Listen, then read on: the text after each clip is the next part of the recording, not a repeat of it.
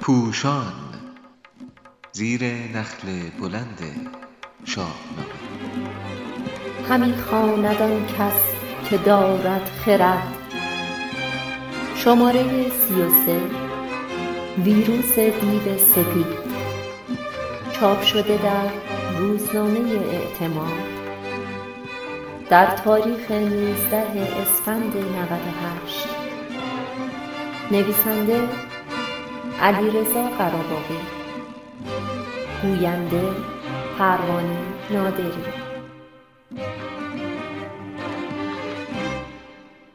همانندسازی داستانهای شاهنامه با رویدادهای دوران کنونی و جستجوی راه حل مشکلات این زمان در کتابی که اسطورههای بسیار کهن را بازگو می‌کند بیگمان کار نادرستی است. به ویژه اگر نویسنده در این میان گفتههایی را به فردوسی بزرگ نسبت دهد که در شاهنامه نیامده است این نادرستی امانتدارانه هم نیست. این روزها نوشته به قلم امیر هوشنگ ابتهاج درباره سه پر سیمرغ به زال در فضای مجازی پخش شده. که گرچه به منظور روحیه بخشیدن به هموطنان نوشته شده است ولی پایه و اساسی ندارد و در شاهنامه چنین چیزی درباره شمار این پرها نیامده است. در نوشته حاضر نیز عنوان ویروس دیو سپید نمی‌خواهد رد پای ویروس کرونا را در شاهنامه پیدا کند. ولی فردوسی خردمند ارزشهای فرهنگی ژرف و جانفزایی را در کالبد این سرزمین دمیده که بخشی از زندگی اجتماعی و خوی انسانی ایرانیان شده است. همه ما داستان جنگ کیکاووس با دیوان مازندران را شنیده ایم و با هفت خان یا هفت خان رستم آشنا هستیم. آیا ایستادگی ملت ما در روزهای دشوار کنونی از خودگذشتگی ستایش برانگیز پزشکان پرستاران و همه کادر درمانی. فداکاری غرورآفرین عزیزانی که چرخ خدمات عمومی را از برق رسانی گرفته تا بانکداری میچرخانند.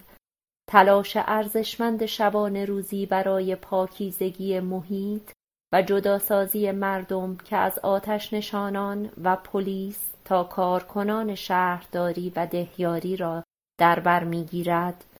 بردباری مردم که فشارهای گوناگون روحی و اقتصادی و فرهنگی را تاب میآورند و اولویت را در این شرایط به مبارزه با ویروس دادهاند و از همه مهمتر امید همگانی به اینکه دیر یا زود کرونا را شکست خواهیم داد. آیا از جایی در ناخودآگاه ملی ما سرچشمه نمی‌گیرد و در آموزههای دانای طوس ریشه ندارد؟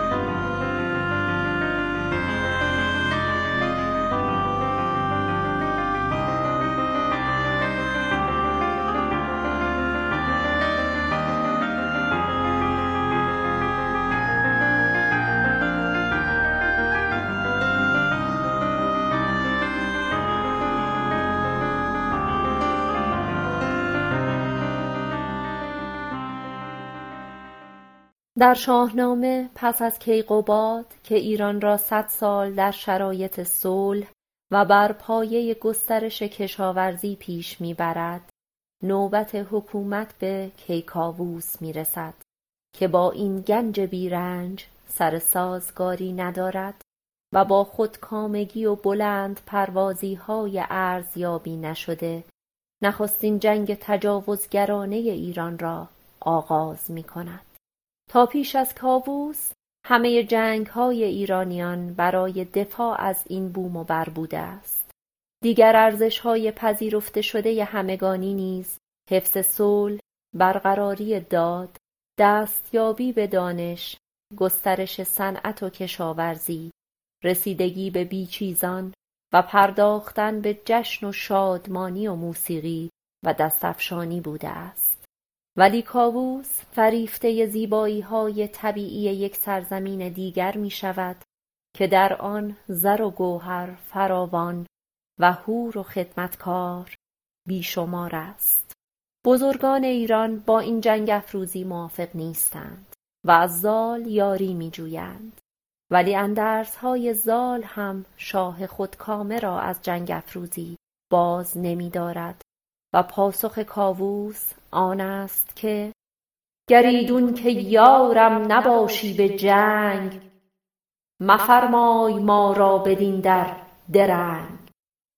زال ناگزیر به زابل باز می گردد ولی این جنگ افروزی کاووس را ستمگری می داند و پیش از رفتن به او می گوید تو از خون چندین سر نامدار ز بهر فزونی درختی مکار که بار و بلندیش نفرین بود نه آیین شاهان پیشین بود.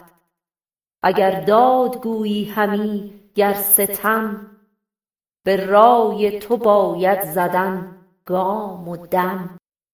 کاووس به مازندران لشکر می کشد و به دستور او زن و کودک و مرد با دستبار یعنی پیران عصا دست را هم امان نمی دهند و همه را از دم شمشیر می گذرانند. سپس شهر را آتش می‌زنند و غارت می کنند. شاه مازندران از دیو سپید یاری می جوید و او نیز کاووس و ایرانیان همراهش را به بند می کشد و با جادوگری نابینا می کند. یکی از پهلوانان می تواند بگریزد و پیام کاووس را به زال برساند و از او یاری بخواهد.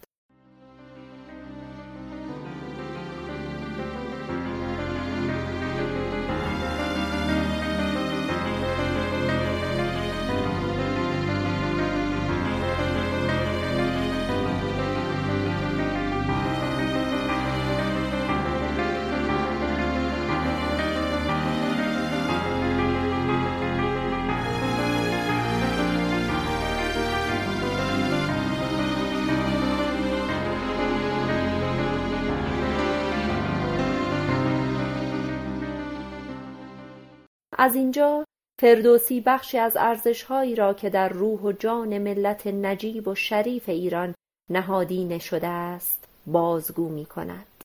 یک کاووس و ایرانیان در شرایطی که نابینا شده اند در بند دیوان افتاده اند و روزانه غذایی بخور و نمیر دریافت می کنند تا زجر کش شوند جسمشان هر روز فرسوده تر شود و به زاری و سختی بمیرند باز هم امید خود را از دست نمی دهند زیرا رستم نماد امید ایرانیان گرچه هنوز بسیار نوجوان است. ولی در کنار راهنمایی چون زال نماد خردمندی و دانایی هنوز در گوشه دوری از آنان در بخشی از خاک ایران بزرگ است. پس امید هنوز زنده است. دو زال نمی‌گوید من آشکارا پند داده بودم و فرجام کار را پیش بینی کرده بودم. پس اکنون خود را کنار می‌کشم. او به رستم می‌گوید باید بیدرنگ دست به کار شد. که شاه جهان در دم اژدهاست بر ایرانیان بر چه مایه بلاست؟ همانا که از بهر این روزگار تو را پرورانید پروردگار. سه. رستم هنوز نوجوان است و از این مأموریت نگران است. چون این گفت رستم به فرخ پدر که من بسته دارم به فرمان کمر ولیکن به دوزخ چمیدن به پای. بزرگان پیشین ندیدند رای. هنوز از تن خویش نابوده سیر. نیاید کسی پیش درنده شیر. ولی می داند که جان شاه و ایرانیان در خطر است و او درست برای چنین روزهایی پرورش یافته است. پس راه کوتاهتر را هر چند خطرناکتر است برمیگزیند تا فرصت از دست نرود. چهار. در این میان پزشکان نیز راه درمان را یافتند. پزشکان به درمانش کردند امید. به خون دل و مغز دیو سپید. چنین گفت فرزان مرد پزشک که چون خون او را به سان سرشک چکانی سه قطره به چشم اندرون شود تیرگی پاک. با خون برون. به این گونه می توان گفت واکسن درمان از خود منبع آلودگی ناتوان شده ساخته می شود و سرانجام فداکاریها و امیدواریها به بار می نشیند و کاووس و ایرانیان که تیرگی از چشمانشان بیرون رفته است تندرست و شادمان به ایران باز می گردند